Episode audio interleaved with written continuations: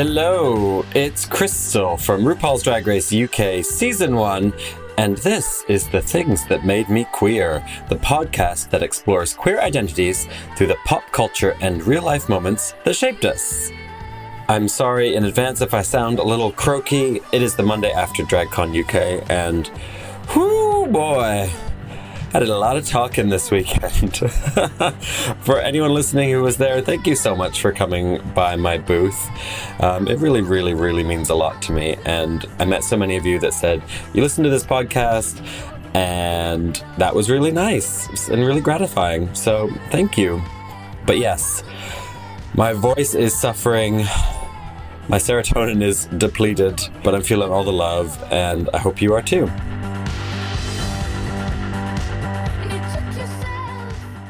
Okay, so where to start with my guests this week? Ooh. Well, firstly, they are a prolific actor and incredibly inspiring queer voice whose work has really shaped my life and my career. He's perhaps most famously the writer and director and star of Hedwig and the Angry Inch, but he's had a huge career from indie films like the groundbreaking Shortbus to more lately blockbuster TV shows like Sandman, Joe vs. Carole, uh, and An Evil Gay and Shrill. I really don't think I can overstate his impact on the culture enough, and I am so thankful to have his time for this podcast. Please welcome John Cameron Mitchell.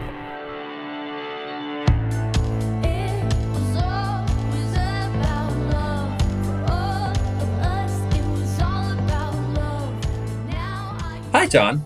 Hello. Thank you for being here. How are you? Where are you? I'm good. I'm in New York. I've been traveling a lot. I bought a house in New Orleans on the back of my Joe Exotic series. Mm. Up for that. And just doing a bunch, you know, all kinds of things right now. Yeah. Lovely. Writing, directing, acting, performing. Gorgeous.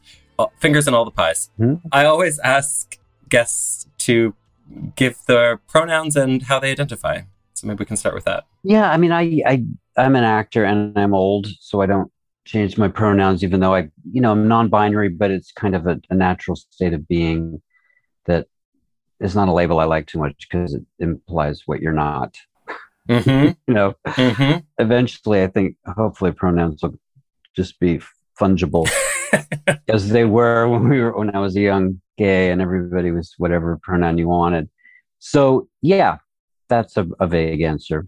That's fine. Do you identify as gay, as queer, like sexually? Well, I'd say queers easily. Uh-huh. Yeah, probably the easiest way. Great. Well, I, it's funny you say that, and I think more and more every guest I've had this season has been like, "Why are you asking me to label something that is as unlabelable as?" and I know. You know, when you're young, you, labels are very important because you're separating yourself from your parents and the people who ruled you. And so labeling and defining yourself at an early age is very important to young people. And then it becomes less important as you get older because there's other issues in Mhm. life. And you tend to forget what people are, right? You don't think about your friends as in terms of their sexuality or gender. You tend to just think of them as your friends. And so, you know, but they're important. Just like pride marches and things are very important. They were important when I was young. And the idea of a million people in one space is less attractive. yes, now. sure, sure. Yeah, I think that's very true. It's- bathroom issues. it's a useful way of finding your tribe when you're young and figuring Yeah. out where you fit into the world and then it becomes a little bit less important Yeah. And you realize you are a gender of one and a category of one, and you interact with other genders of one, and hopefully with respect at first. And then, you know, and then we're all part of the team. oh you should tell twitter I stay off of that. am i right that you came out as non-binary this year is that or is that grossly overreported I guess so, uh, but I don't think of it as a as a coming out. You know, it's just kind of like we said. You know, the pressure to label yourself is is stronger than ever, and I never felt the need to. Though when I was a young actor, I was definitely being told not to discuss my sexuality, lest it affect my career, because people didn't want to cast you as straight if you were gay, for example. And you know, it was the age of AIDS. It felt very cowardly to be in the closet when mm. people were Mm. dying and, and stuff needed to be done and protests. And so, eh, you know, someone can tell me how to be on camera, but don't tell me how to be in my life. So Mhm. I was always very open since 85 when I was starting to do movies and stuff. And maybe I didn't get some jobs because of it, but I wouldn't want to do jobs with those people anyway who had a Yeah. problem with it. So to me, again, you know, young people get come up into this world, a difficult world, and feel the need to put it in order with labels, with pronouns, with correcting impure behavior. And, you know, it's a big job. It's a, and when you rush to do these things, sometimes you, you know, there's collateral damage or there's mistakes Mm. made. And, you know, I tend to be more of a turtle than a hare, you know, I like Mhm.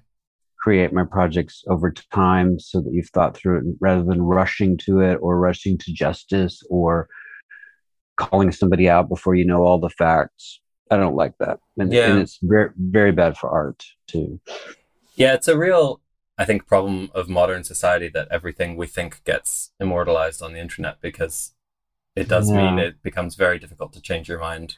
I was telling people also, I mean, when I talk about the art side, if I had put my first gig as Hedwig on YouTube, the negative comments would have, I would never have pursued it. hmm you know stuff that's original needs to develop in the dark you know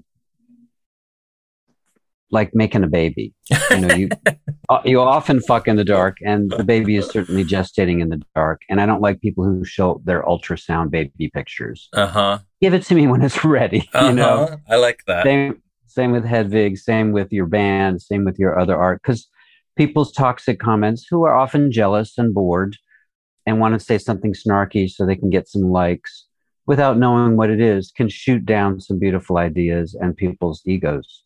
And that's why I'm really do do not get into internet arguments. If I'm going to argue, let's do it in person.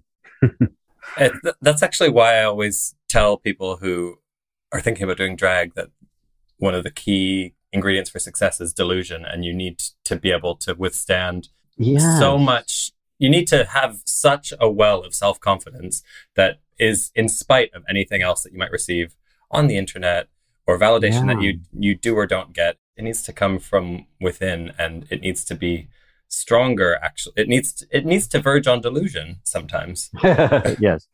And, you know, some people revel in that world of attack and defend. And it ultimately, if you live by the sword, you're going to die by it. So you have to be careful Mhm. there. I, I don't get into those kind of fights. I, I've certainly involved with movements and act, activism, but one on one ad hominem just can't go anywhere. If you're in front of someone and talking, then, you know, you get more facial cues, you get the complexity of a person more, and you can find the humanity, I think. But when you're behind a screen, it can be, become a toxic spiral. So, I mean, one of the things I'm working on now is a fictional podcast called Cancellation Island, you know, Okay. wildly satirical fictional world where where do the cancel people go? You know, they're all on this island, this rehab. and uh, it's a lot of fun because I can skewer everyone in sight with love. And, you know, I'm sure I'll be canceled, but I'm old enough to handle it. if you stay canceled, you don't have to get canceled. Well, in the future, that's true. And in the future, we will all be canceled for 15 minutes. So let's get ready. That sounds amazing. This new podcast. I- I've just been listening today to your Anthem series, which I didn't know about until I was preparing to to chat with Well, you. that's the thing. It's like, you know, these fictional podcasts are not popular. People are like, oh, can I be on it? And I'm like, it's fictional. it's not you. uh-huh. They're like, what? I'm like, imagine a TV series, but there's no visuals. Uh-huh. Ah, I don't want to do that. So it's very different. You know, I'm trying to create something that was more popular in the 30s than now. Yeah, radio play. But with Glenn Close and Patti LuPone and Cynthia Erivo, it's an incredible cast, 40 actors, 40 pieces of music. So I'm trying to do another one that's less ambitious, but more topical, I think. Right. Well, I've loved listening to it. It's like dipping into the the familiar world of Hedwig, but from a new It's perspective. more autobiographical to a certain point. It's about a guy who's got a brain tumor and he's crowdfunding his care while telling his life story up to age 18, that story is mine that I'm telling. And then I imagine other things after Mhm. that. So it's an autobiographical novel, I guess. I mean, it's lovely, and I highly recommend everyone has a listen. And you, you bought a place in New Orleans. Yes. Yeah. The magic. Lovely. I love New Orleans. Yeah. It's a very queer town and it's very, its soul is, remains intact despite Mhm. the high prices everywhere. And it's a perfect complement to New York. So it's a, a money pit, but I've never owned anything like that before or bought a house.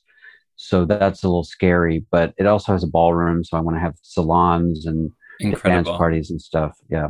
When I visited New Orleans, it made me feel all the things that I wanted to feel when I visited San Francisco.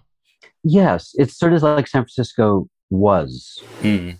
And art for art's sake is still important there, which is a term that a lot of young people have never heard before.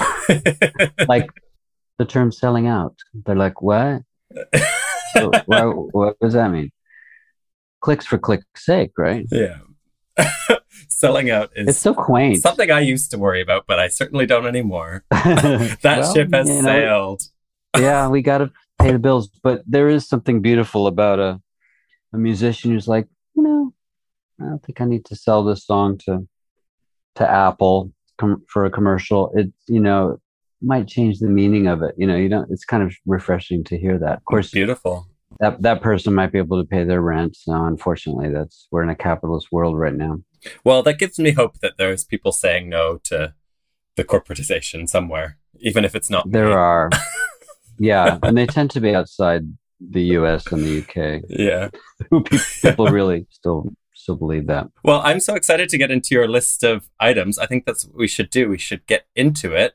You Sure. know the premise of this show. Every episode, my guest brings a person, a place, a film or TV series, a piece of music, and a wild card that were formative in their queer development. And you have sent me your list. I'm super stoked to start. So, up first, we've got your film or TV series. And uh, this is a new one for me. It's Bless the Beasts and the Children. Um, set the scene for me. Time, place.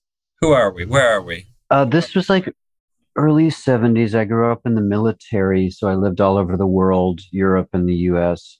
My mom's British. And so we would get bits and pieces of TV because it wasn't reg, you know, it was military and films would come very late. And, you know, it was, they still had old fashioned cowboy serials before the movies. And, you know, so it was, we were in a weird, uh, half American life when we were in Germany, for example. So some of these movies would come at us and we would just take what we can get. And one of them was Best Bless the Beast and the Children, which was best known for its theme song that Karen Carpenter sang. Check it out. But it's about it's a very queer story. It's a summer camp and the the losers, the misfits are all in one cabin called the bedwetters cabin. and that's where I was in my mind, you know, right there at the bedwetters, even though I didn't wet my bed. I stuck my thumb till I was 10 Mhm. and then I substituted the thumb with something else. so I, there was a queer kid in it. I didn't, it wasn't called gay, but he was definitely the sissy. And weirdly, the other lead, who was supposed to be the tough boy, was obviously gay too, but not supposed to be in the story. So it had the closet case, it had the uncloset case, and the closet case was being bullied, and an, another kid defended him, and it was just so romantic. And I was, I was both the bullied and the bully Mm. in my mind. And Karen Carpenter, and they run away from the camp because one of their outings was a buffalo farm ranch where people would go to pay to shoot Oh, the corralled buffalo and take them away, you know, the body away. And these kids are watching that and, and they're horrified and they're thinking of, of themselves as those buffalo. So they run away from camp to free the buffalo. Hmm. It's really touching. Um, and, you know, the bedwetters are kind of like a misfit group of, you know, loser superheroes, you know, and they're all quite different and different races and sexualities and the nerds and the you know the juvenile delinquent. I think Billy Mumy was in it. He was the little redheaded kid in Lost in Space. Oh yeah, who went on to have a punk band. So he was like the tough kid in it. It's kind of hot. I'm getting kind of proto Goonies vibes. Yeah, you know there was always these little kids together movies and series. So that was a big one. There was a TV series called The White Shadow about a white basketball pro who is more like the white savior. It goes to um, coach the black kids in you know the inner city high school. But most of these queer characters were sad victims that the liberal straight people were feeling sorry for, which wasn't a great model. No, you know, at least they weren't the villains and the comic relief. But they also become the pathetic. Mm-hmm. You know, I felt the empathy of that, but I needed to move on to find the queer heroes. Yeah. Do you think these were kind of some of your first queer visibility moments? You know, had you been exposed to anything like that? No, but it was the 70s. So there was a, a kind of thaw. You know, there was mm-hmm. some TV movies would deal with. Remember, there was a TV movie called Alexander, The Other Side of Dawn. Dawn, Portrait of a Teenage Runaway, starring Eve Plumb, the middle girl in the Brady Bunch, uh-huh. as a child prostitute. was very influential in, in my group. And then the sequel was Alexander, the other side of Dawn, her friend from the small town who ends up in LA and, of course, ends up hustling. Right. But weirdly, not homophobic. There was a kind of tough talking gay guy who's clearly not gay, uh, who was there to help. And then you went into a cabaret and saw Frances Faye, who was a crazy gay icon. So it weirdly was quite queer in the real way and then artificial in that TV movie way. But I, I really enjoy those. Oh, another one was called That Special Summer or That Certain Summer. And it was about a boy going to live with his gay dad and who was played by Hal Holbrook and his much younger lover, Martin Sheen, wearing a lot of black turtlenecks. Martin Sheen. Yes. So they were the hip gay couple that the teenage boy go, has to go live with during the summer. And it's like, can he deal with his gay dad and the girl that he's in love with? And and it was really good. You should look for that one. That certain summer, I think it's called. You've given me a huge viewing list. I love pieces from that time, queer stuff from that time, like Tales of the City. I think is a great example of it because it's almost like a time capsule. And I remember reading it for the first time and thinking, this feels like modern day. It's like mm-hmm. pre the pre the epidemic of AIDS. Yeah. So it's got such a uh, sexual wonderland. Yeah, it's still hippie. Yeah, and it feels almost modern in that way. And it's like yeah. we had to put all of that on pause for such a long time. That's right. Come back around. Yeah. And it has a kind of radical fairy feeling at times. Yeah. You know, queer hippies. I didn't read that back then, but later, you know, uh, Armistead Maupin became a friend and I really love him. He met my dad. They were both in Vietnam. It was kind of emotional. Wow. My dad was also in the closet his whole life, but was a very good guy. Wow, I had didn't let it destroy him. He was a general in the army, actually. Wow, wow, I had yeah. no idea. Were you, what kind of messages were you getting as a as a child about your latent queerness? It wasn't really that horrible, you know. You're it was more like not don't talk about it, uh-huh. you know. And I remember reading. You don't have book as one of your things, but at that time in the 70s books were the biggest influence so there was John Rechy, R E C H Y, who was a seminal in many ways fiction writer who was also, I believe, Chicano in LA. He was a professor of writing, but also continued being a sex worker, wow. a street hustler.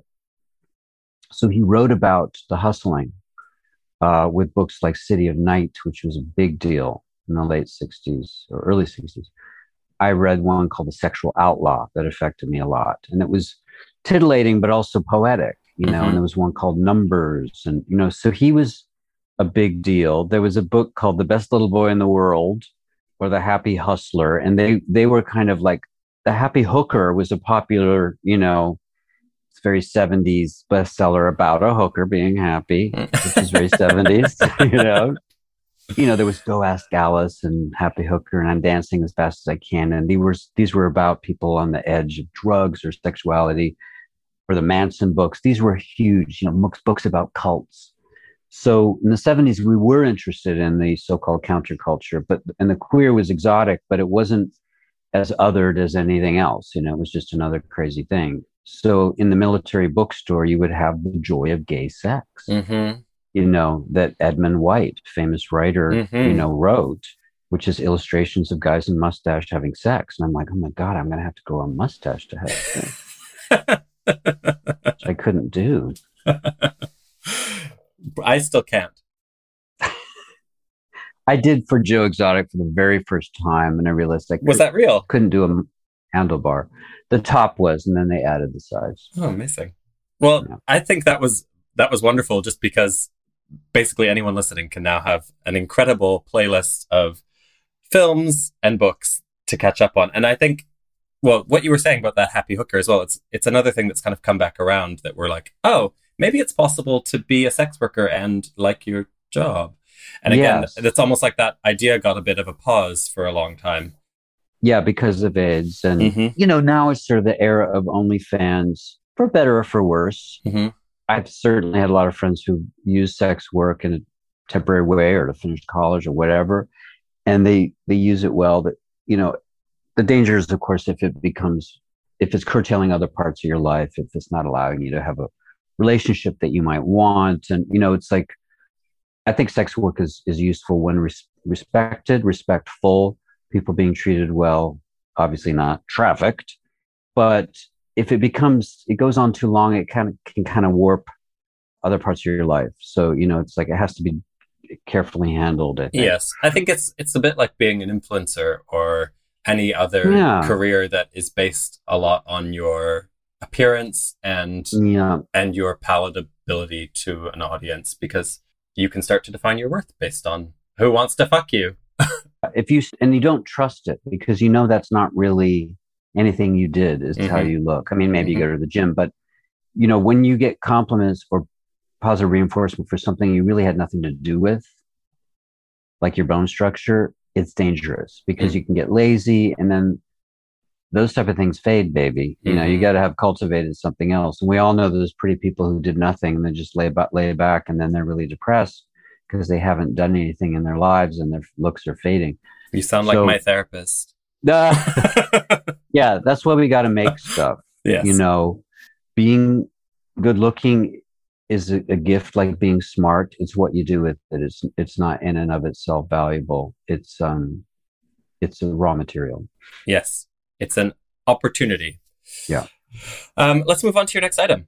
So up next, Yeah. we've got uh, your music, and you wanted to talk about David Bowie and specifically the song "Boys Keep Swinging," which is one of my faves. Yeah, I mean Bowie, like you know, they say the largest organism on Earth is a fungus. You know, because it lives underground for miles and pops up in different spots. And I feel Bowie is the same. Like he would pop up in different guises over my life, over decades. And early on, I was in a boarding school in Scotland and we were allowed to watch Top of the Pops. And I remember seeing him dressed as a kind of lizard singing Jean Genie. And I was scared because it was androgynous, it was masculine, it was feminine, it was everything. And they usually things stayed in their one category. You know, young people are like, what do you make? Comedies, dramedies? you know, they're all genre based because that's capitalism, baby. You know, you got to sell it. But back then he was trying everything. And, and that, that was the seventies eclecticism. You know, it wasn't like you had to have a brand. I mean, his brand was experimentation, I guess. hmm And it was androgynous. And he said he was gay, but he probably was more straight sexually, but he was definitely queer. You know, a queer god in a way, not your best friend queer, but a deity. hmm And uh, it was really 79 when I, it really clicked because then I saw him on, I was in high school and I saw him on Saturday Night Live. And there's a legendary show, which you should all watch on YouTube, where he, to promote his album Lodger, goes on Saturday Night Live with these incredible Thierry Mu- Mugler costumes, backed up by the great trans-like pop star uh, Klaus Klaus Nomi, Nomi, who was yeah. German, and Joey Arias, who continues brilliantly to this day.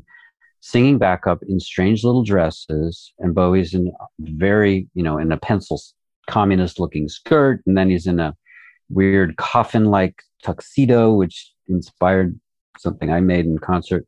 And then he's singing Boys Keep Swinging with, rather than in drag like in his video, he's got a superimposed marionette body. And all of that scared the shit out of me. he's doing TVC15, The Man Who Fell to Earth, and Boys Keep Swinging. And it defined my artistic life from that point. That onward. album is just incredible from beginning to end. And that whole that whole period, that's part of his Berlin trilogy, isn't it? Yes. That whole era is just like a fever dream of creative juices and drugs and uh, androgyny and all of it. And I, I feel the yeah. exact same way when I when I first discovered that whole period. I was like, what is going on? Who is this? What is happening to me? What is it doing to me? And I think that's the amazing thing about David Bowie is that it, he, he pops up in different generations constantly. And it's like mm-hmm. this club that you get to find. And once you've found him, you're part of the club. And then he continues. You see the influences everywhere. Mm-hmm. He had a special place in pop culture history that was the artist as pop star, which was kind of new. You could, I'm sure, Hendrix and and Joplin and Ray Davies and the Beatles felt themselves as artists too. But Bowie was so self consciously that. Yes. You know, I guess someone else would think it's pretentious to say that, but he really was interested, you know, in experimentation. And that was not the pop world, which is probably why he wasn't really a, a traditional pop star and only really, you know, had a couple of, in the 80s, a couple of, you know, big hits. But in the 70s, he was more kind of revered than than bought, mm-hmm. you know and that's how I feel about my work. It's like I want to do stuff that interests me. I love to interact. I, I, love when it intersects with popular culture, but it doesn't have to. And I've seen a lot of friends go on to become very famous, and that doesn't necessarily lead to happiness, especially if they're famous for something they're not particularly proud of. Because then you get fans that, you know, like mm-hmm. you for something you don't like. And you're mm-hmm. like, why are these people liking me? Because they can turn on you very quickly if you don't take a selfie with them. Mm-hmm. You know, because they don't really care about the work; they just know that you're famous. And now that people are recognizing me for, of all things, Sandman, and I, you know, like working class people in New Orleans are like Sandman shouting at me, you know, and it's just weird because I've never been. The people who recognize me are usually like, you know, one or two people a day who know Hedwig or, uh-huh. or Shrill, and it comes and goes. You know, I'm, but I'm very happy to have fucked my way to the middle. I wouldn't want to be in the top, and I wouldn't want to be in the bottom. Maintaining that integrity is a wonderful thing to, to be able to do. And I don't have any choice though, because if I do something I don't care about, I become a person I don't like. Mm-hmm. I get mm-hmm. cranky. I worry about stupid things. I get impatient mm-hmm. with the people working, and I'm like, "Ooh, who am I?" It's because I don't want to be here. Mm-hmm. You know, it's like doing a job for money. You can overcome your distaste for the job because you got to pay the bills, but you can't help but have it a bit still. And it comes out in weird ways, which is why stars behave badly because they're not necessarily doing what they want. They're doing what they think they should want, you know. But then when you have the Bowies, the Stevie Wonders, the Princes, the people who had long careers and brilliant forays into sonic wildernesses Patti Smith, Tina Turner, these people who are survivors, but also artists. And knowing that pop and popularity comes and goes, but in the end, it's what you've done, how you've touched people, what you care about. That lasts forever. The other stuff, you know, if you're a kid and you're like, uh, when I grow up, I want to be famous, you're doomed. Mm. You're, it's very dangerous because that stuff doesn't mean anything. Um, it can help help pay the bills, but you do the bill paying and then you do the thing that feeds your soul. If you lose the second, you're going to be in trouble. Well, my takeaway from that was John Cameron Mitchell suggests everyone quits their job. A great resignation. Yeah, I think. I mean, You know what? I'm here for it. Well, we got to pay our bills. I do my bill paying jobs, but then you got to have the other that you're paying for. Mhm. That's all. Mhm. And remembering that balance. Hey, everybody, I'm Dave Holmes. And I'm Matt McConkey. And we are the hosts of Homophilia, the podcast where we talk to awesome LGBTQ plus people about the pop culture that they are consuming and loving, and the love lives that they are leading. The conversations that we wish we had had access to when we were growing up. The, the conversations that we would like to eavesdrop on now. But we have them with the coolest people in the world. Like who, Matt? Sir Andy Cohen himself. What? Michael Patrick King, Tig Notaro, Alan Cumming, Jinkx Monsoon, and Vendela Creme. Countless queens from the Drag Race universe. We're asking all of them about the pop culture milestones that shaped them as queer people, and more importantly, who they're having sex with. There you go. It's the queer conversation they don't want you to have. We're having it on Homophilia every week on the World of Wonder Network. Tune in. Listen to Homophilia on the WOW Podcast Network or wherever you listen to podcasts. In a world full of straight people, aren't you glad there's WOW Presents Plus, the number one place in the world to see Drag Race?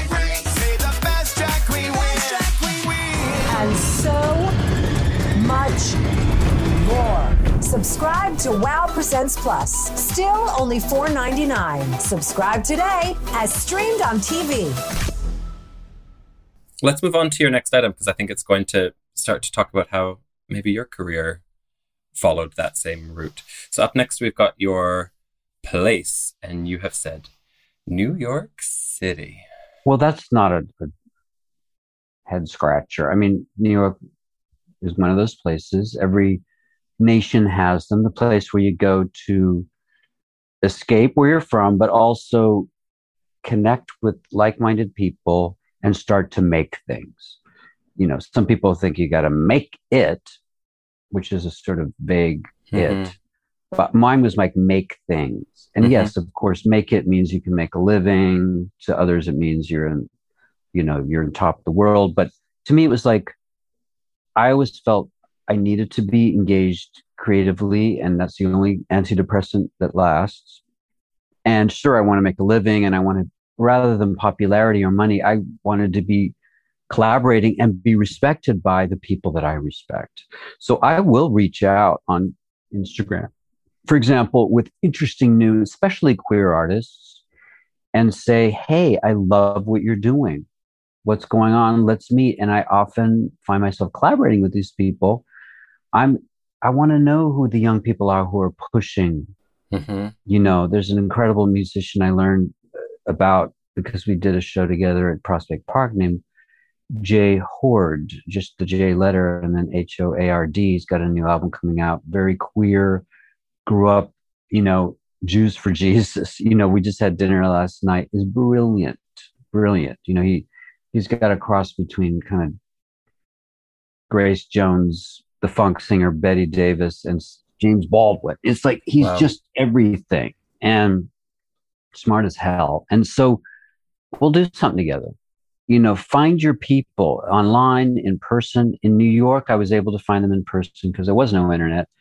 And it was about going out and going to the club Squeezebox, which was the best club ever, you know, queer rock and roll space where a lot of drag queens would find their voice because punk didn't need, you know, a Lady Gaga voice to be real. And, and they, these queens suddenly realized, oh, I already am punk. You know, I don't have to play any games. I'm an, I'm the weird misfit who's making art.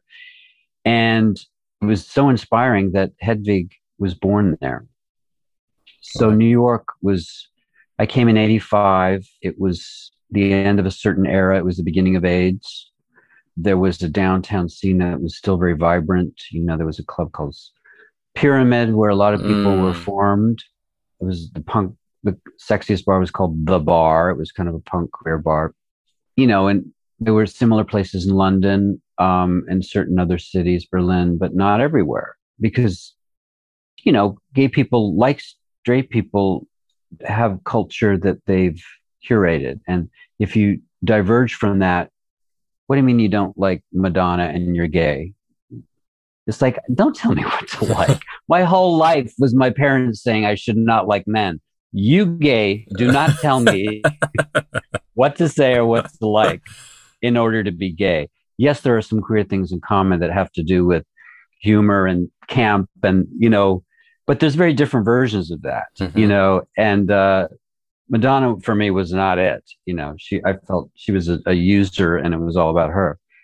And it's funny because back in the early 80s, there was this silly thing of like both Madonna and Cyndi Lauper came out the same year, and it was like, well, what kind of gay are you?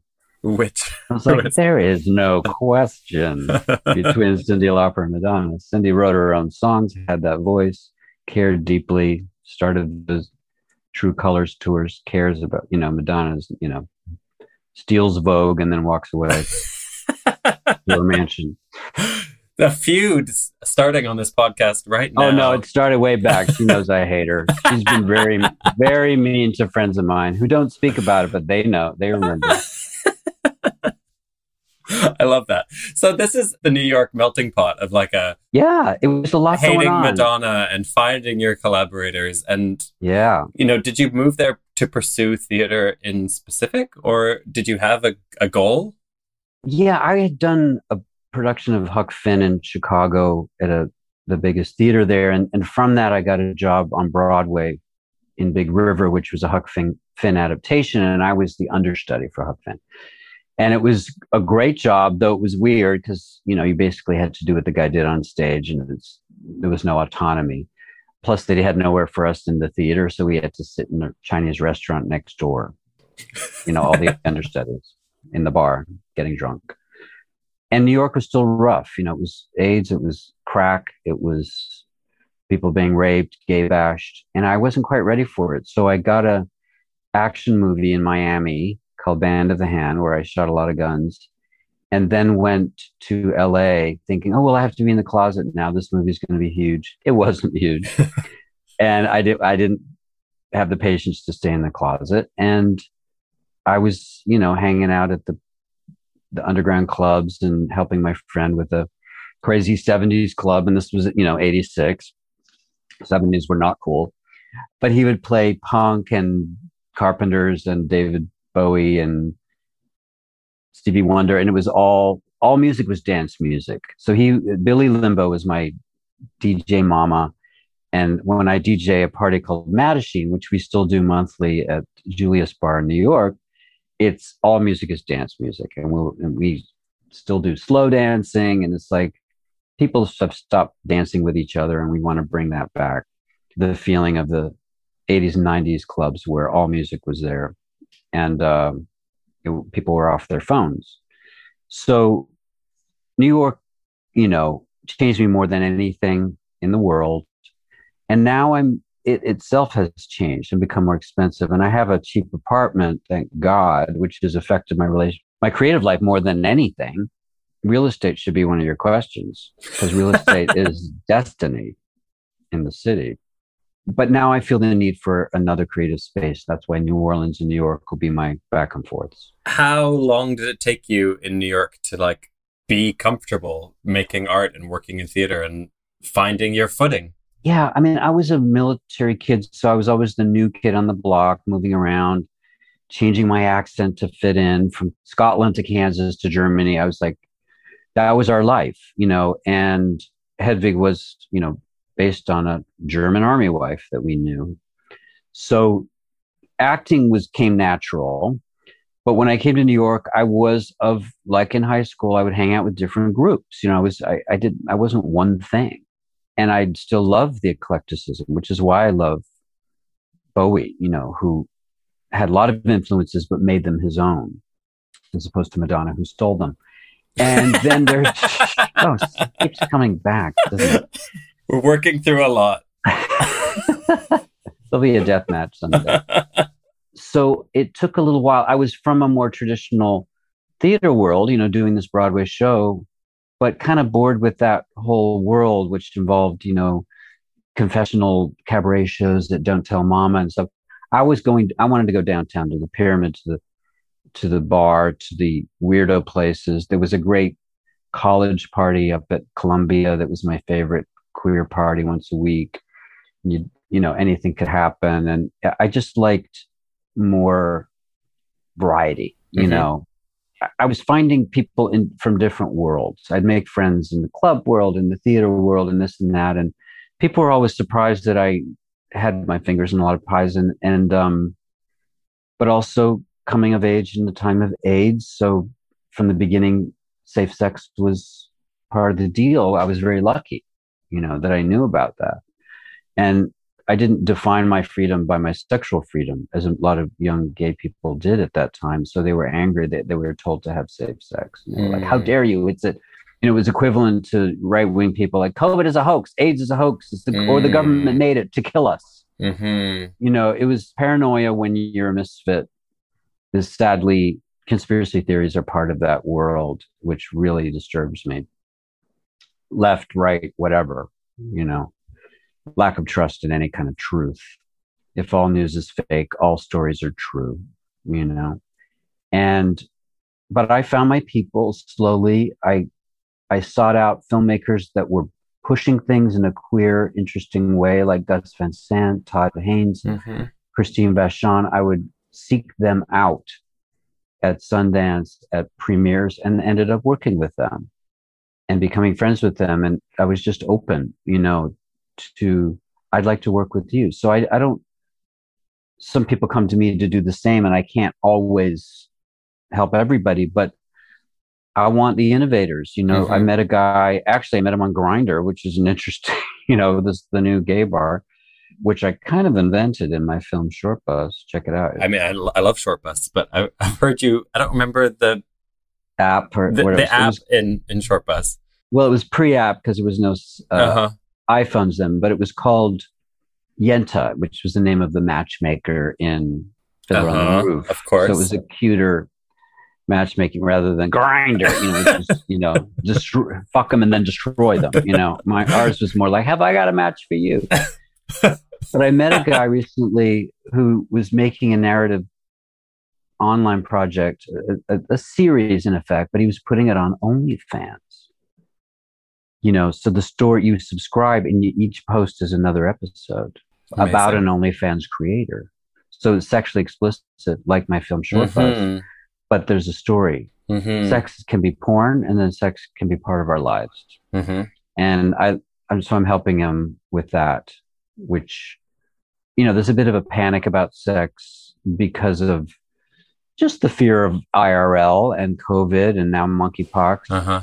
But fewer and fewer young people are actually having it, which I think is a, a shame because that's when you're supposed to, in a respectful, fun, crazy way. And I've always been a proponent of that. Coming from a very religious background, I, you know, I have to f- conquer my own fears about it, but it's a healthy thing. And uh, young people not having sex, there's something wrong. You know, You think pe- young people aren't having as much sex? They're not. Definitely, straight young people are not. Oh, that- measurably that- so. That I believe. but queer too. You know, like I Mhm. just remember, you know, early on with the apps and stuff, it's like people would show up at the drop of a hat, and then it was like, you know, there's a lot of texting going. I feel like you know, if I'm Oh, going to yeah. get laid, I, you know, I need a Grindr intern to do my correspondence in the back of where they know. And I, you need a yenta. yeah, things can be harsh online too. So I'm extremely friendly. Try to send some love with whoever stranger I might be messaging with, whether it's someone I might just want to hang out with because they're an interesting artist or have sex with or be friends with, you know, because in the queer world, all those things can mix. Mhm. And you can do it in a respectful way that doesn't have to be addictive, you know. Of course, meth has, has come in, you know, been a scourge for the queer world. And I think it's worse than heroin. It won't kill you as fast, but it will destroy your brain, Mhm. your capacity for joy, and with a false sense of accomplishment. And it really is very dangerous. I think of meth as like powdered capitalism. It's just about consuming Mm. someone else, consuming your own facial muscles. It's just fucking poison. Mhm. Stay the fuck away. My drag name prior to Drag Race was Crystal Beth, and I I dropped that part of it. I, now I just go by Crystal, and it was because Oh. I it was because I felt well. I have no personal experience with meth, but I Right. understand the ravages of it as a drug, and I thought, you know what, I don't need to be making a Underlining joke about it. this. Yeah. Yeah. That's not my joke to make. No, that's a one-off gag. Like my other favorite drag name was Hell of a Bottom Carter. Fabulous name. okay. Well, we've tangented from New York to meth, but you know what? Maybe it was always going to go that way. Let's take a quick break and we'll be back with more of the things that made John Cameron Mitchell queer.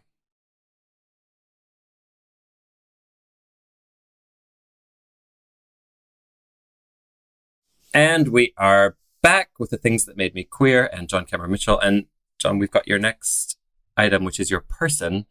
And uh, we're going to talk about your boyfriend from a specific time in New York.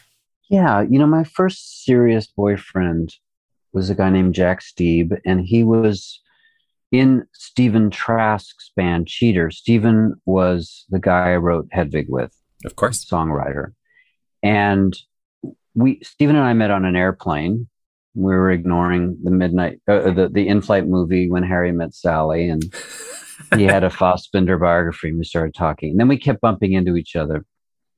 And uh, his roommate was Jack. And later, Stephen said, I just had a feeling that when you two would meet, you know, something was going to happen. And kind of our first date was disaster because he had a bottle of whiskey with him. I'm like, hmm. and I was like, okay, backing slowly towards the door. But I think we had sex and it was it wasn't even great, you know. So it was like, okay. But because we were in this band, he was in this band that I was working with, he was still around. Mhm. And the more we hung out, the more we liked each other. It was really hard, but the drinking did scare me. And I th- don't think anyone had told him that because he was a sweet drunk, which is more difficult than a mean drunk Mm, for mm, people to deal with, uh, know what to do. mm. With a mean drunk, you just walk away, right? Or you ultimatum. But he said, I want to, I want to deal with this because of you, which I had no experience with alcoholism. So I didn't realize that's not a really good thing, good reason to stop for someone else. You know. It does have to be for you. So we had a long relationship that was shadowed by this addiction. And, uh, I learned that I was perfectly, I thought, weirdly perfectly suited to be the husband of a an addict because I was a kind of caregiver. But that's not a good dynamic, you know. It's not a sustainable one, and it might feel romantic, you and me against the world, but it's it doesn't last. Mhm. So we really enjoyed being with each other, but there were these things. Plus, if someone's an addict and the other isn't, the sober person feels in control, but they're not because they're dealing with that and they don't have to deal with their own shit because the other person's shit is so much larger. Mm. So that's part of I realized why I was staying because it it would challenge me in one way, but then not in a way that was I would be called on my shit. Yeah. So it was I learned a lot. what shit were you not being called on? Well, it's just I'm not a control freak, but I'm a perfectionist, and I like you know I get set in my ways. It's because I moved around so much as a kid, and the instability made me super stabilize the things around me. Mhm. You know, not exactly OCD, but verging on it, and you know, wanting to know where I was and have some kind of control, and that with an addict, you're the controlled one. They're dealing with their shit, so they can't call you on your control shit. As an example, you know, and growing up in the time of AIDS, sexually kind of confused, you know, with with you know the role of sex because it was a life or death situation, Mhm. you know, with sex. So sex wasn't our strong suit either, but we really loved each other. But ultimately, he didn't want much except to be with me, and that was frustrating. You need someone who wants something, and so we broke up. But he spun out of control and died Oh. you know, in 2004. And it's still, you know, when that something like that happens, you have this irrational guilt, and you know, it's it's a long recovery process. But he taught me a lot of things, you know, and he taught me, even though he wasn't didn't love himself, and I think the anti-gay world didn't help in his addiction, you know, because he had good parents, you know, it, it was i really believe that his addiction came from the world disapproving of who he was Mhm. and he could pass as straight, which is whatever, but he always felt like there was something wrong with him. But he also knew about punk, you know, and he taught me about it and real punk, you know, and he was funny as hell and he had a proclivity for loving movies with starring old cranky old straight men, you know, and Charlton Heston and you know all Uh-huh. of these terrible actors and I could see the charm, you know, James Coburn and all. It was just we enjoyed watch, you know, laughing. And uh I was the dynamic one. He was a bit more the stay at home and, you know, kind of shy, but everyone loved him, you know. So he taught me a lot about being with someone, taught me how, you know, taught me about what was cool, Mhm. but he just didn't have enough self love to to survive. How long were you in each other's lives? Well, it was very off and on because of the drugs and the rehab, but it was about eight years. Wow. Yeah. Wow.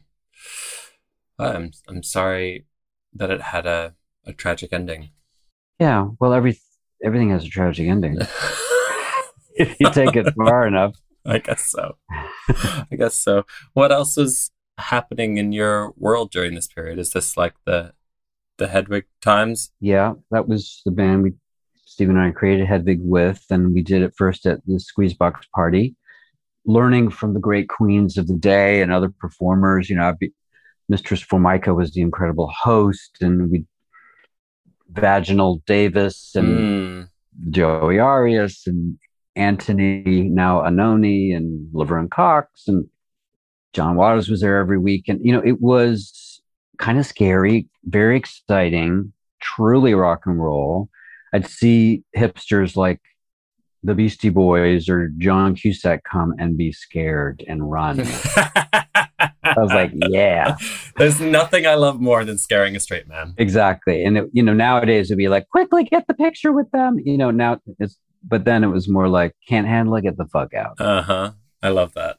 so in that angry environment, which was dealing with the last years of AIDS before the protease inhibitors, was a very volatile time. Giuliani was coming in and trying to fuck up nightlife.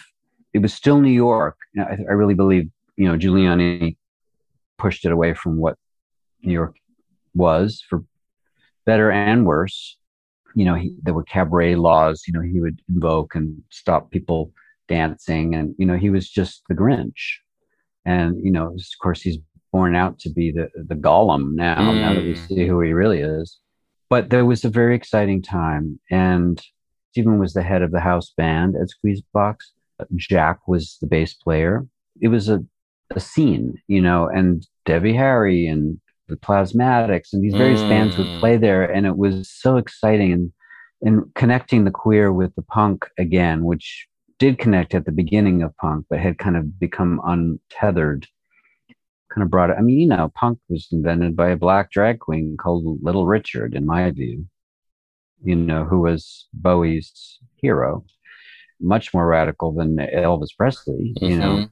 So that was our; those were our progenitors. Jane County, who later started Oh. coming to Shortbus after I did Hedwig, who was the original punk rock trans queen originally Wayne County, now Jane County, who's still in the Atlanta area. Yeah, I mean, just an interjection, but go listen right now to Jane County on Spotify because the songs will blow your mind. Yes, try if you don't want to fuck, Fuck me, me, fuck off. fuck off. so good. Yeah. My friend performs that. Oh, all the time yeah? here in London. Yeah, to see Jane kind of put her head in a kick drum and it opened up things. So that's that was the birth of Hedwig. It came out of that scene. We weren't doing it to make money, to get clicks, to you know, be famous because drag was low class. It was not like it is now. Punk was not going to be on Broadway. Drag was not going to be on Broadway. So we were doing it for pure love, not for commerce. And when you do something for pure love, it becomes more original, becomes more what it is. You're not thinking about how do I sell it. You're just thinking about how to make it better for you and your friends. Take opinions, but you know, don't need everybody's because a lot of people's opinions are very Mhm. conventional. You know, Lady Bunny, who I revere, was like, the gays don't like rock and roll. And I'm like, well, some do, bitch. And she's a, she lives across the street from me. Sometimes we're all sitting in the same park, a bunch of old queens, Charles Busch and Flotilla DeBarge and Uh-huh. Linda Simpson and Bunny, and we're all like, well, here we are. Like the Golden Girls. and Lady Bunny, my favorite quote of her, I mean, she's funny as hell, but she's in rent stabilized apartment across the street from me. And we like talking about him. She's like, I know. I had no idea the apartment I procured in 1990 would be the apartment I would die in. well, everything's got a tragic ending. yeah. um, so is that the way? Is that the birth of Hedwig? I didn't actually realize that. I thought the character was born for a play. Did you have a stage show as a drag queen, and that naturally bled into? I thought of having a theater piece that used rock and roll. Uh huh. Stephen encouraged me to promote one of the characters who became Hedwig, who was based on a babysitter of ours named Helga, who was also a prostitute. So she was like the initial inspiration. And I was kind of scared of drag because, you know, you're taught that your feminine side is the worst thing you can have if you're a boy. So I was terrified of that and forced into it because it was a drag club to do our first gig that with material from what would eventually be a musical. Mm-hmm. So from the beginning, it was always going to be a musical.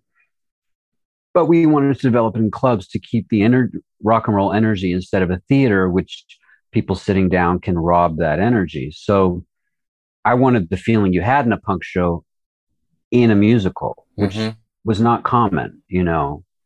In some ways, hair was maybe the only one that kind of did that. You know, I never thought the so called rock musicals of the moment were really very rock Mm-hmm. even if they were sincere. And I was offered at the same time to play the, the original production to play the angel, the Puerto Rican at that time called drag queen in Rent. And I, for, I was like, guys, the farthest from Puerto Rican. I, you know, this was way before we were really thinking about those things. But back then, that was a dumb choice. And I, I was doing Hedwig anyway. I was like, thank you, Jonathan Larson. You're very sincere. I love what you're trying to do. This is not for me. And it's still, the music is not really, you know, what it's supposed to be, which is East Village rock. So we wanted to do that in in clubs first. And then once we had it ready for full production, no theater wanted us. The public theater, all of these downtown theaters ghosted us. So we, our producer, who was also our director, Peter Askin, who I worked with because I loved his work with John Leguizamo, built a theater for us in an old hotel, now called the Jane Hotel, in the ballroom. So we built an off-Broadway theater for Hedwig Wow. you know, a 260 seat theater. And we were, from the beginning, people stayed away in droves. but the press loved us, celebrities started coming, even Madonna. Was kind of calling attention to herself the whole time during the show. But then Bowie and Patti LuPone and Danny DeVito and Glenn Close came 10 times. I made Glenn Close come 10 times.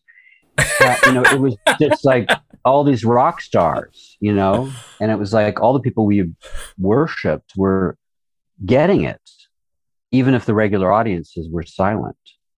You know, the people we loved got it.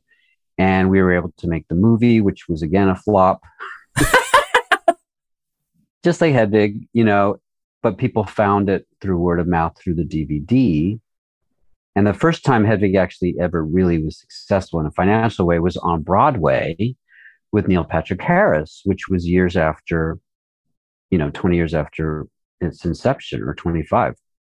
Suddenly we had the imprimatur of Broadway. Broadway was ready for punk and drag, and we were the toast of the town. But I was too obscure to open it. You know, I had to be Neil Patrick Harris, who did us a great service.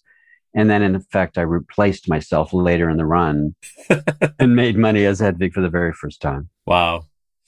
But I guess that goes back to what you were saying about, you know, follow your artistic passions and just trust that they will eventually bear fruit. Yeah, it's just keep your eye on the prize, pay your bills, don't be dumb with money, but don't be dumb with only thinking about money because that leads directly to antidepressants, plastic surgery if you have any money, and despair. Right. You got to have the stuff that you care about. And that might be your child, you know, it might be your house, making yeah. it beautiful. But to me, my creative thing was Hedwig, uh-huh. and the other things I've written. Uh, and now, weirdly, acting is my money job while I do the weird, you know, Cancellation Island podcast or my new tour, which is called Cassette Roulette, that I do with Amber Martin. And we spin kind of wheels of fortune on this giant cassette to choose the songs uh, that we sing from our career. Beautiful. I love that. There's a drag queen here who does uh, burlesque roulette, and she just hands her iPhone over and it puts it on shuffle, and the audience decides when the song changes, and whatever song comes on, she ah. she has to strip to it. So love yeah, it. love it. Back to Hedwig for a second. I'm curious how. I mean, as you say, it's 25 years that it's been going. How do you see it now, 25 years on? You know, how how has it aged for you? I love that it people find it of different generations and they do with it as they will. You know, I was very excited by a production that came out of Leeds uh, with Divina with Divina Campo. Yeah, who was fantastic. I just saw tape, but a wonderful trans director, Jamie Fletcher, trans Yitzhak. It felt like the next generation of Hedwig. Mm. I was like, hmm. do with it as you will. You know, people, what a what a compliment that someone would want to reinterpret what you're doing. And I hate when people just imitate what other productions that are, have already been successful. It's like do something different. There was a San Francisco production where there was 10 Hedwigs, hmm. one for each song, you know, different ages, genders, sizes. Great. The exquisite corpse, the myth of the origin of love were cut in half. We are more than one person to be whole. That is the message. However, we're mutilated by the state, by the patriarchy, by the binarchy, saying what it is to be a man and a woman. And a woman is a man with his dick cut off, which is the patriarchy telling us what we are. Hedwig was a victim of that.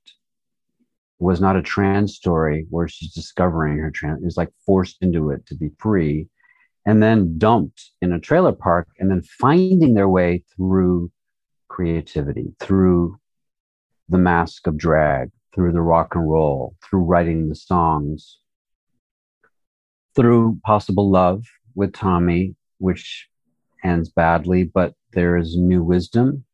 So by the end, even the drag, the the cocoon, you know, for the larva is is cast off, and the naked butterfly of Hedwig, a gender of one, walks into the room saying, Here's my scar. Here's who I am. Take me for what I am. Call me what you want, but I know who I am now. You know, that is the message of Hedwig, which is why anyone should be able to play it. Yes. You know, it, we're ta- drag is about transformation. Theater is about transformation. Theater is about putting yourself in someone else's shoes.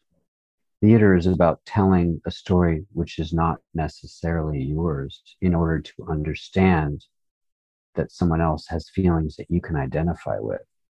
And if you can identify with someone else because of some cosmetic difference, they're a different race or gender than you or size, I feel sorry for you because you're not going to have empathy in your life. Mm-hmm. Yes, we need people who at times look like us, come from the same background to give us a sense of oh, we're not alone. But no one is really the same. You know, and if we're only telling our own story, then we have nothing but autobiographies and a Netflix of narcissists. Mm-hmm. You know, so to me, I want every story to be told. I want to hear every story. But I also we need our imagination to tell stories that aren't necessarily our own in circumstance and fact, but maybe are our own in terms of emotion. Mm-hmm. I'm not Hedwig, but I feel Hedwig's emotion, you know, and I understand that dislocation and that loneliness. Mm-hmm. Uh, when I discovered the film in my late teens or early 20s, I didn't know much about trans issues and i saw that as a i saw the story as a trans story and you know mm-hmm. and then you get a bit older and you realize oh that's doesn't really work as a trans story. It's Yeah, not. It's, a not about. story. Yeah, it's not about that at all. And I think, it, you know, people who view it that way are missing um, are missing the point, as you kind of said. It's well, um, people it's- love to label, Mhm. right? And they want to claim. Yeah, and also it, it came out at, at a time when there wasn't a lot. There wasn't a lot. There was, you know, a few queer coming of age stories, mostly teenage. You know, there was some more complex art films, but there wasn't a lot. And you know, To Wong Foo is a cartoon. You know, that's more about drag. That Mhm. I'm not sure who they were anyway. I mean, who walks around in, in full drag. drag 24 seven? It doesn't exist. Yeah. Trans is a different issue, right? It's not drag. yeah, They intersect, but uh, you know, you trans people don't dress like that when they travel across America, right? It's a mixture of things, which has made sense because it was a lot of straight people making it. Yeah. They didn't really know. And God knows we need every story and we need realistic ones too, but we also need our fantasies, God knows. And my favorite artists are able to, are magic realist in a way, you know, famous filmmakers like Bob Fosse and Kubrick and, and, uh, you know, Hal Ashby. These are people who are pushing the reality of it as well as talking about real things. Here's an example about young people needing to control and, and, and legislate before they have a lot of life experience. Like you said, you might look at Hedwig, and many of my trans friends found it comforting and, and part of their journey while knowing that the character is not really a trans, you know, a, a trans person with agency is more of a victim that, that Mm. escapes. Is in uh, Australia, they were going to do a big production with a queer actor who was well known and some young, I guess they describe themselves as non binary trans, which is a whole other thing. It's like binary and non binary and, you know, the fight there. Don't reinforce the binary. It's like, don't tell me what to do. And, you know, it's crazy. But decided that Hedwig was not allowed to be played by a cis person. In their view, it was a trans role, therefore the actor should be trans. And that actor got into a DM fight and then tried to kill themselves Oh wow. and check themselves into a mental ward, fighting with these 19 and 20 year old people who really just wanted the role. Yeah. You know, they didn't cancel the piece because if they're going to follow their own reasoning, they should say Hedwig is not valid because I'm not trans. Yeah. But really, they thought the piece was valid at first, but just wanted the role, hmm which I understand. There's very few gender nonconforming roles compared to non gender, non non, and there should be more. And whenever I write something, that's a priority. But Hedwig needs to be played by all because I know people who have played it who came out as non binary after or found something out about themselves. It's the hardest role I've ever heard of in the world, physically and mentally and vocally. And everyone I've met were wildly changed by it for the better. And no other role ever frightened them again. Mm. And to take that opportunity away from someone because you, they're not trans enough, maybe, you know, the character has to play Tommy too. Does that mean the actor has to be non binary trans so they can take their shirt off? Or can a binary trans person play it? You know, if it's a woman, is it wrong? Are you saying a trans man can't play it? Bullshit. hmm Anyone can play this role hmm any age, race, sexuality, gender. And the more the merrier, because it is in transformation that we find empathy. Either it destroys us, you know, what happened to Hedwig could have destroyed anyone, but she transcends it. And it's through performance that that happens, that she Yes. learns, that she's more whole. And I learned as an actor that I was a person of worth through my acting. And now I don't feel the need to act anymore. It's almost like my therapy hmm and to, to rob that of someone qualified for the role is wrong you know and so in effect hedwig was canceled in australia the production was canceled and it infuriated me you know because it's like we are tearing our allies apart while trump laughs Yeah.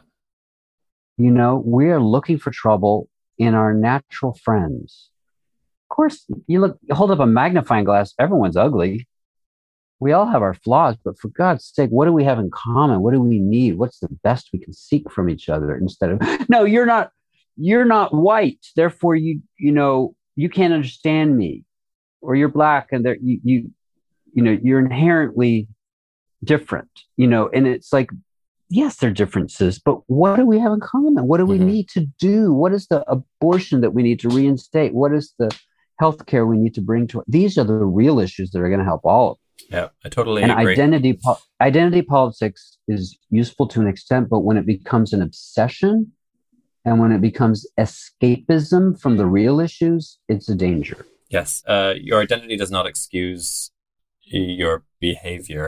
or or justify anything apart from a label you know which is might might be comforting for sure but it's like it's it separates us if you go if you go too far with it Yes, I think it's natural that has happened because you're seeing a lot of people who have never Mm-hmm. and felt it happened fast heard. Yes, it did happen the fast. speed of it Yeah, and it's kind of swung too far the other way in some ways. Yeah, and it is it is a tipping point. It's kind of moving back. The Yeah. danger is that it pushes people to the right because they're furious at what are being what uh, being told what to do, and a leftist critique of, let's say, cancel culture and uh, uh, zealous PC policing is not always heard. You know, it's like, well, you must be Ron DeSantis or Boris Johnson if you have a problem with uh, identity and stuff. And it's like, no, I'm not those people. hmm And I do have a problem with rearranging the deck chairs when the Titanic is fucking going down. yes, Let's yeah, and it's and it's important to be able to speak from within the community yes, safely and and hopefully to be with heard respect with with, and love. with yeah. openness, as you say. Ju- just on the the Hedwig thing again, going back to it. You know, uh, well, I love that you say it's for everyone because it certainly was a huge in, influence for me in starting drag and understanding that it was something that I could see myself in and, and find a place in. Before I saw that movie, I think I thought drag had to be sequin dresses and pageantry and, and a, a very specific style of drag, which is great, but it wasn't for me. Which is great. Yeah, Yeah. there's clown drag. there's yeah. But- all kinds of drag. seeing that movie, you know, the performance that saves Hedwig in that in that film is the performance that helped me figure myself out as well. And it's just it's a wonderful, wonderful piece. You know, I was I watched it again last week because I knew we were going to be talking, and I remember watching it when I was younger, and the end scene when Hedwig gives it all up and walks naked into the world. I, I was so angry about that because I felt I was mm. like, she's finally got what she wanted, and she's She got the does. she's got the power. She's walk got away? the yeah, she's got the respect. Like this is her moment, and she's just passing the wig off. And I was furious. I it was I was like, I don't understand. I don't understand. and I forgot that I felt that way until I watched it last week and and thought, oh no, I I get it now. and and if if anything, she needed to step away. Like that Maybe earlier. yeah, yeah, maybe a bit earlier, maybe a bit earlier. But it's Yeah. just interesting how, and maybe that goes back to that thing you were just saying about youth and not necessarily understanding. Yeah, we know what's we know what's wrong with the world when we're young. God knows, and we're trying to separate ourselves from the makers of that bullshit, and maybe in a little bit of a lazy way. You know, to like a political thing is different from actually doing some work.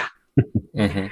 You know, and I'm I'm missing the outrage about abortion right now. It's like, where's the fucking protests that are not just online, which are to me lazy activism abortion activism, pro life activism is even more lazy because you're just, it's easy to, to love something that's not in the world yet, that's unborn and has no practical things you have to do to take care of it. Yeah. I mean, apart, you know, the pregnancy you're taking care of, but, you know, the Barney Frank's famous dictum Republicans, you know, re- respect the sanctity of life from conception to birth, and that's it Uh huh. it's what a hypocrisy because it's actual work to help a kid you know and have child credits and have health care and have parental leave you know that's more than two weeks but that would affect the economy in their view or whatever you know or it's just bullshit my mom was an anti-abortion activist so it was very much as you might have heard Ah. in anthem homunculus so i was very aware of it the hypocrisy but also the true intention of like wanting to help. You know, many of these activists were very nice people. They just focused on something that didn't exist. My mom lost a son, so she, mm-hmm. so her anti-abortion thing was like, no one else will lose their child. Crazy logic, but it made sense to her. Mm-hmm. Mm-hmm. Um, I think this is probably going to segue us nicely into your final item, which is your wild card, and you've given the March on Washington, and perhaps that can tie in a little bit with talking about protests. Yeah, there was something that happened during the AIDS crisis in the U.S. that brought a lot of people together. It pointed out a lot of cowards, horrible hypocrites, closet cases, for example, that voted against gay rights and, and AIDS funding. And I saw you know, applauded presidents like Reagan and Bush ignore the plight of queer men who died in their hundreds of thousands in the 80s and 90s with no memorial. Weird, you know, things in common with COVID. And 1993 was, you know, the rage was so huge, the sadness was so big that the March on Washington, which in effect made the city you know, majority queer city, a million people, you know, converge on the city and put the AIDS quilt wherever person who died who had a friend made a quilt uh, segment for a quilt that filled the National Mall, you know, massive kilometer long quilt. And it was incredibly moving to go there, walk among those those memorials to those people, stand in an endless parade that never moved, get robbed in my hotel as we slept, go to a dinner for a hundred friends, beautiful experience, get laid safely, and realize you were not alone, and walk in front of the you know, gay couples walking in front of the Lincoln Memorial and going, this is what freedom is, you know, and love. And it was, it felt life changing. And two years later, the, the drugs came in, thanks in part to ACT UP and a very successful, multifaceted way of attacking the problem, shaming the leaders, putting a condom on Senator Jesse Helms' house while working with the drug companies who were wanted money. We're like, we'll give you money if you fucking get these drugs together. And this is how the trials work. And luckily, a lot of gay men had some power, the white gay men, to have these interactions. The people of color didn't always have that power who were suffering. So it was an incredible education in direct action that I think we can still learn from since liberals have a problem with agreeing on platforms and candidates, right wing people don't because they love dictators. We need to get together more and get and agree on stuff, us anti authoritarians. And I don't mean in a woke way, I mean in a plan of action way. Mm-hmm. You know, let's let's make some fucking change way. Yeah. And the old cranky right wing people figured that out. They had candidates, you know. And you know we're learning but it's like there is a complexity that i welcome in my queerness. You know part of me is like i don't want to be part of a club that wants me you know don't tell me what to be if i'm gay or queer. But at the same time i, I relish and treasure my queerness because it allowed me to question all kinds of received notions that were wrong. It's a privilege to be queer if it doesn't destroy you and a responsibility what are you going to do with it just be lazy do meth, have unsafe sex? Is that you know to the same fucking pop music? Is that queerness, or is it actually changing the world with what we know, and what we've learned? We have a responsibility. Hmm, I love that as a rallying cry, and maybe as a as a nice way to wrap up. Well, what quickly then? What have what have you learned, and what would your change be to the world? Well, in the very smallest way, energies that we might call male and female, and that changes from culture to culture. But we know there are some biological things, in you know, in terms of being assigned female and male at birth. There's certain body things that happen, and then there's things that, as we know, are random. They might be genetic and might be some environmental, but it, it combines to form sexuality and gender, which we don't always have a lot of control about, but we do have the control of whether to let those energies be expressed, to find harmony in our lives. I think of all of us as non binary in a way, and to limit ourselves to one or the other might be safer. You know, I like to to do things that are a little bit scary to me. I like to not be told what to do. I like the idea of Bowie's Homo superior being the androgynous children, maybe then reinforcing the binary. But I do not by any means judge my brothers and sisters who feel the binary is useful to them. So when I first did Hedwig, I felt more myself than ever, more feminine and masculine and me. And it girded me against a world that was terrified of nonconformity. Being queer is the gift of questioning and, and not conforming. Unfortunately, we rush to gay conformity or queer conformity or PC conformity uh, before questioning it fully, before living. How does that uh, square with you with what you said about? I, I mean, I think I know your answer to this, but uh, with what you said about rearranging the deck chairs as the Titanic's going down. Well, that's the Titanic going down is climate change, is rising fascism, xenophobia, racism, misogyny, homophobia, transphobia. These are the, the things that threaten us. And a lot of them come from a patriarchal extraction point of view. I'm reading a wonderful history book called The Dawn of Everything about how, you know, there was an idea that we were in a state of Eden in a way when we were hunter gatherers and moving around and there was no kings and, you know, it was more about, and then it was agriculture that created, in effect, control, top down control, which is not the case. You know, he goes through all this archaeology in Mexico and Mesopotamia, in certain places, there were cities that didn't have kings and rulers. People worked it out. You know, it was practical anarchism, meaning fewer rulers, and you make a deal with your neighbors to do something. Mm-hmm. It's not communism where everything belongs to everyone and in Russia and China it was a governmentally controlled thing. It was anarchism, which, if you read about it, is not black bandana wearing white hipsters, you know, smashing windows. That's just cosmetic. Mm-hmm. Or crypto bros who think of themselves as anarchists who just want to make fucking money. Mm-hmm. It's not about making the world better.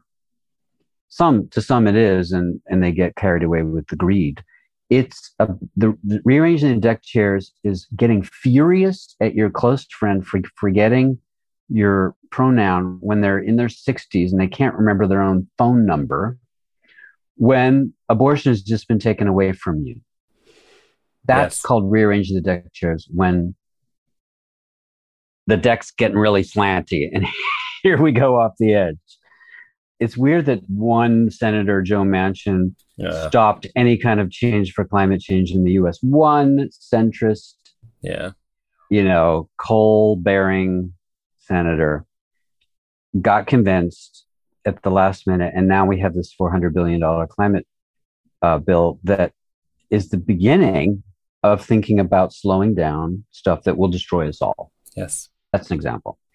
And I think what you said about queer politics, if we can get them onto a main stage and a bigger platform do have the power to change everything that we that we know and think and yeah about gender roles. Here's an example gay marriage which a lot of alternative gays were like i don't want to imitate my oppressor. But others are like i just want to get married right? I'm in a small town i want kids i don't want to have to deal with legal problems so it was a no-brainer to have gay marriage and it, one person Justice Kennedy made that happen. One person, just like Joe Manchin, is crazy. One without him, and you know, Justice Thomas wants to take it away now. People were like, "That's not a priority for us. What about equal rights in, in housing and such?" Gay marriage helps with those things. Mm-hmm. I find they're part of the tradition, yes, but they're also reminding us we're all human and we have the same rights. So, and what it's done the change that it's in, you know, originally it was, oh, it's going to change the definition of marriage and destroy the the, the uh, institution. Doesn't seem to have done that, has it? in fact, it's maybe made more straight couples think about different gender roles in their own marriages. You know, straight people fall into lazy habits of a guy has to do this and a girl has to do that.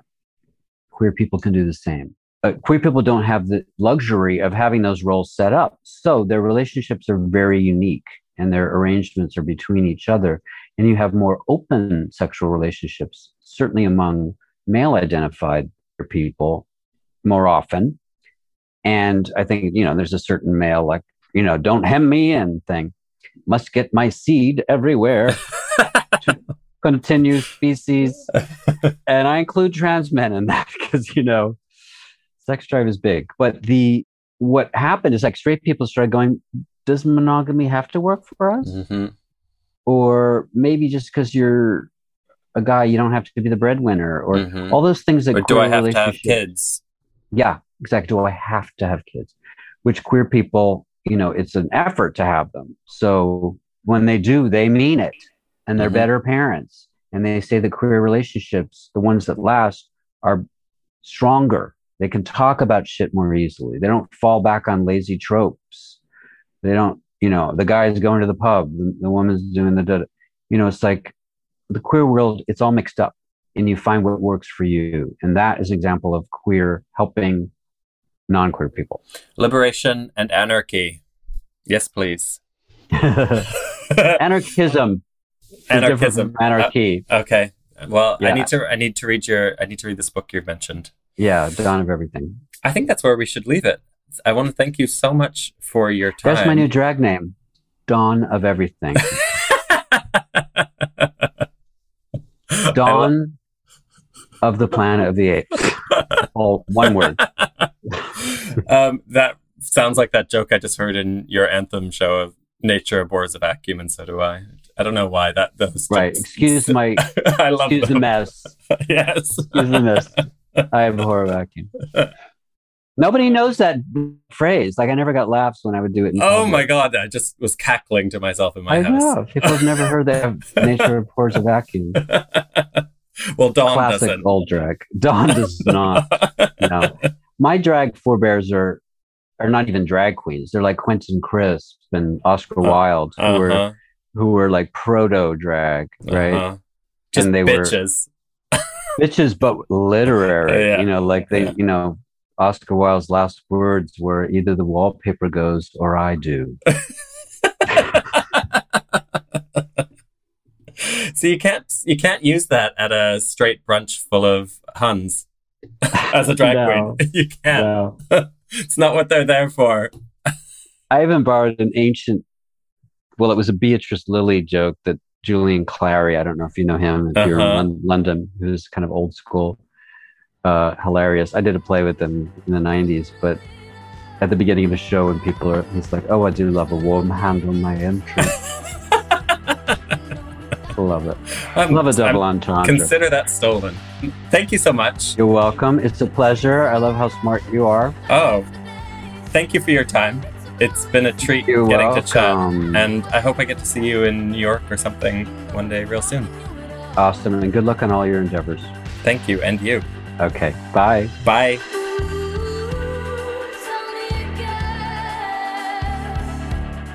That is it for this week's episode of The Things That Made Me Queer.